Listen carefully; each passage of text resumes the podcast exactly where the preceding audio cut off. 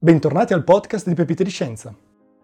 Nel 1993 Carlo Rubbia, il premio Nobel Carlo Rubbia, inventò un nuovo tipo di reattore nucleare, in cui un acceleratore di particelle iniettava particelle, protoni ad altissima energia dentro nel cuore di un reattore nucleare.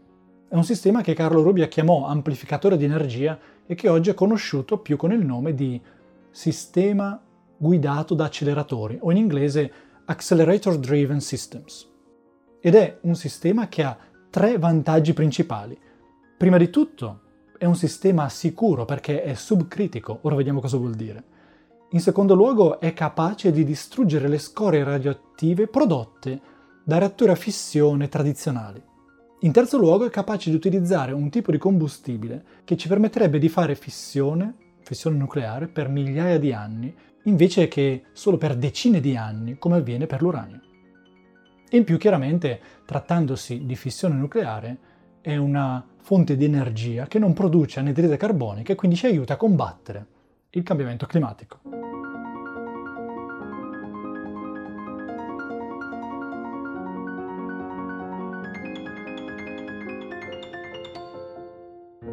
Come funziona l'amplificatore di energia di Carlo Rubbia? Ci sono dei prototipi al mondo? Quali sono i principali ostacoli alla creazione di questi prototipi? Dobbiamo sempre tenere d'occhio svantaggi e ostacoli. Oggi rispondiamo a queste domande. Prima di tutto vediamo come funziona il sistema inventato da Rubbia. All'inizio del processo c'è un acceleratore che accelera protoni. Si iniettano in questo acceleratore atomi di idrogeno, che sono fatti da un protone e da un elettrone, l'elettrone viene strappato via, si dice, e rimane il protone nudo. I protoni vengono accelerati a velocità prossime a quelle della luce. In termini tecnici vengono accelerati fino a 500 MeV o addirittura 1000 eV, ovvero 1 GeV. Questi protoni vengono poi iniettati dentro il reattore nucleare.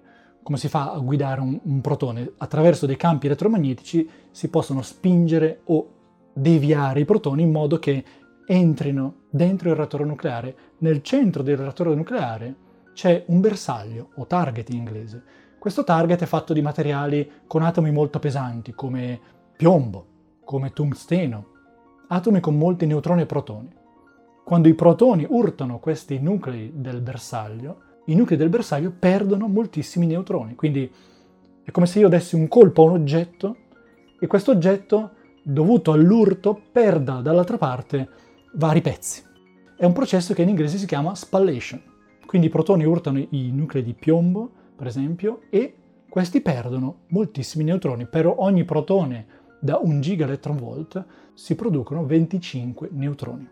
Questi neutroni poi urtano le pareti che stanno intorno al bersaglio. Queste pareti contengono materiale fissile, per esempio, come uranio, il quale fissiona e quindi libera energia, come in un reattore tradizionale, ma la bellezza del sistema di Rubbia è che accetta anche altri tipi di combustibile e qui sta uno dei suoi punti di forza. Infatti può accettare non solo uranio arricchito, per esempio, ma può accettare anche combustibile esausto da altri reattori a fissione tradizionali. Normalmente in un reattore a fissione il combustibile viene immesso una volta, viene utilizzato, si esaurisce come si dice e poi viene tolto e stoccato come scorie radioattive. Queste scorie radioattive possono essere introdotte nel sistema di Rubbia messe intorno al bersaglio e quando i neutroni bombardano queste scorie radioattive, trasmutano, si dice, gli atomi delle scorie radioattive, ovvero li trasformano in atomi più piccoli, per fissione, che sono meno radioattivi, sono meno pericolosi, hanno una radiotossicità inferiore. Quali sono questi elementi? Possono essere elementi transuranici come plutonio, nettunio, americio, curio, oppure Frammenti di fissione come iodio 129, cesio 137 sono tutti prodotti di reattori a fissione tradizionali. Una volta usciti da quei reattori, le scorie invece di stoccarle da qualche parte si potrebbero immettere in questo sistema inventato da Rubbia e si potrebbero bombardare con neutroni. Questo bombardamento le cambia, le trasforma in nuclei più piccoli, meno pericolosi.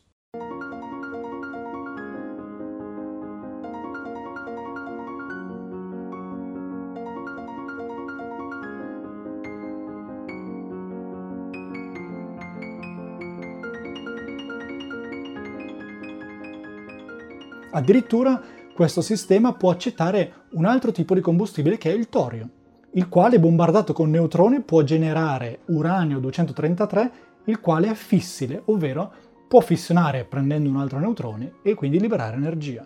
Quindi si può ottenere energia dall'uranio, dall'uranio 233 generato dal torio, quindi il sistema di Rubbia genera il proprio combustibile, oppure si può ottenere energia addirittura bombardando, fissionando le scorie radioattive prodotte da reattori a fissione tradizionali. Tutto intorno al, al bersaglio e a questa blanket, si dice che sta intorno al bersaglio con il combustibile, si trova un liquido di raffreddamento che può essere per esempio piombo fuso o una lega di piombo bismuto. Il piombo fonde a 328 gradi, quindi questo liquido di raffreddamento si trova a più di 328 gradi e permette di asportare l'energia liberata dalla fissione e quindi portarla poi all'esterno del reattore per trasformare l'energia termica ed energia elettrica. Alcuni concetti di questo sistema inventato da Rubia furono testati subito dopo la sua invenzione nel 94 e nel 97 e hanno dato risultati positivi. Un ostacolo che ancora è difficile da superare è la creazione del primo passo di un acceleratore di particelle che possa generare in modo stabile un flusso di protoni di circa 1 gigaelectronvolt. Quindi questo è l'ostacolo tecnico eh, principale che abbiamo oggigiorno per sviluppare questo tipo di tecnologia. Ora vediamo i tre vantaggi di cui abbiamo parlato prima. Partiamo con la sicurezza. Questo sistema è un sistema subcritico e quindi è un sistema sicuro. Cosa vuol dire? In un reattore a fissione nucleare normalmente quello che succede è che una volta che un neutrone bombarda per esempio un nucleo di uranio 235, l'uranio 235 fissiona, si rompe in due nuclei più piccoli, ma genera altri neutroni, quali possono andare a bombardare altri nuclei di uranio 235 e così via. Se non si fa niente, il numero di neutroni aumenta esponenzialmente e la reazione può diventare esplosiva, quindi quello che si deve fare è inserire delle barre di controllo, o dei liquidi di controllo che assorbano parte di questi neutroni per tenere sotto controllo il numero di neutroni totale. In un sistema subcritico come quello di Rubbia, invece, cosa succede? Che il numero di neutroni generati in media dalla fissione del combustibile è troppo piccolo per generare una reazione a catena. Quindi se io smetto di iniettare protoni sul bersaglio e quindi smetto di creare neutroni per spallation e quindi smetto di bombardare il materiale con neutroni, la reazione si spegne perché appena io spengo l'acceleratore di particelle, per esempio, tutti i neutroni che si trovano vicino al combustibile vengono assorbiti dai vari atomi e quindi la reazione si spegne, non ci sono più neutroni per fissionare. Per questo è subcritico, perché appena io spengo l'acceleratore si spegne, appena lo riaccendo si riaccende, ma sta a un livello di soglia, per cui appena lo spengo riscende sotto e si spegne da solo. Questo è un grandissimo vantaggio, secondo il mio punto di vista, di questo sistema inventato da Rubbia, per il quale penso che bisogna cercare di svilupparlo al più presto. Quindi è chiaro che se c'è un blackout, l'acceleratore si spegne e automaticamente si spegne il reattore nucleare. Un altro punto di sicurezza aggiuntiva è dovuta al liquido di raffreddamento, che potrebbe essere, come abbiamo detto, piombo fuso o una lega di piombo bismuto fusa.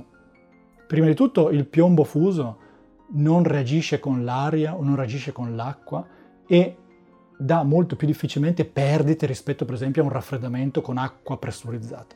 In secondo luogo, se ci fosse un blackout e questo liquido non venisse spinto, per convezione il liquido di raffreddamento asporterebbe energia dal reattore, dal cuore del reattore.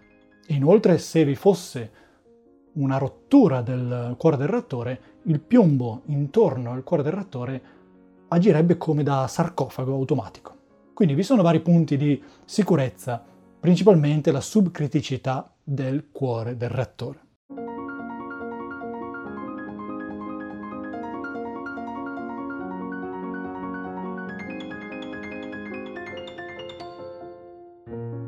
L'altro vantaggio di questo sistema di Rubbia è che è capace di distruggere le scorie radioattive prodotte da altri reattori a fissione tradizionali. Dal 1954 fino ad oggi l'umanità ha creato circa 400.000 tonnellate di scorie radioattive. Pensate che solo negli Stati Uniti si creano 2.000 tonnellate di scorie radioattive ogni anno.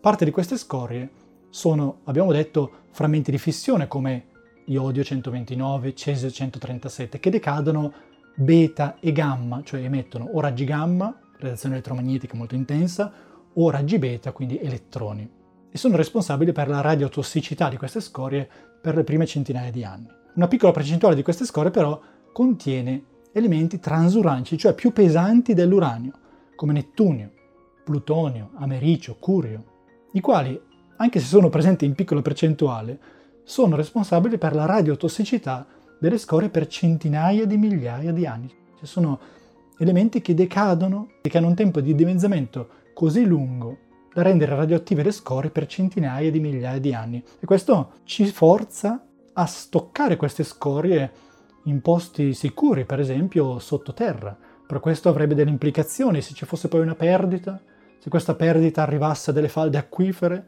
insomma sarebbe un disastro naturale colossale. E qui entra in gioco il sistema di Rubbia perché è capace di prendere queste scorie prodotte da altri reattori, inserirle nel reattore, nella zona intorno al bersaglio, e grazie ai neutroni prodotti dalla spallation dell'acceleratore di particelle, queste scorie vengono fissionate, vengono ridotte a nuclei sempre più piccoli e quindi con una radiotossicità sempre inferiore. Secondo la Commissione sull'energia atomica, un rapporto della Commissione sull'energia atomica del 2012, un sistema come quello di Rubbia può distruggere 96 kg di scorie radioattive per ogni terawattora prodotto dal reattore nucleare, che è 20 volte superiore alla quantità che può essere distrutta in un sistema a neutroni veloci come i molten salt reactors, cioè i reattori a sali fusi. Il sistema di Rubbia è veramente promettente e nel 1997 l'esperimento TARC confermò che questa trasformazione, questa trasmutazione degli elementi radiotossici in elementi più piccoli per fissione è possibile, si può fare. Quali sono i principali ostacoli che ci fermano in questo momento?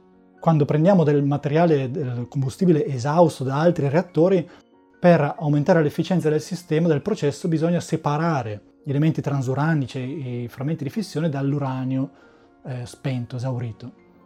E questo processo è ancora un processo in via di sviluppo. Su una scala da 1 a 10, che si chiama livello di prontezza tecnologica, TRL in inglese, da 1 a 10 siamo al livello di 5. Per quanto riguarda i frammenti di fissione, il livello di prontezza tecnologica è addirittura a 4, quindi bisogna spendere energia, tempo, risorse umane, ricerca per portare questi processi di manipolazione dei materiali fino al livello 10.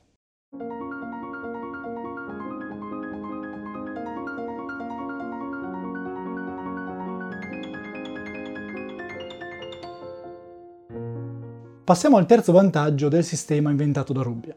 Sappiamo che l'uranio non è inesauribile. Abbiamo individuato al giorno d'oggi 4,8 milioni di tonnellate di uranio che si possono ancora estrarre nelle miniere. E questo, al ritmo di consumo attuale, durerà circa 80 anni.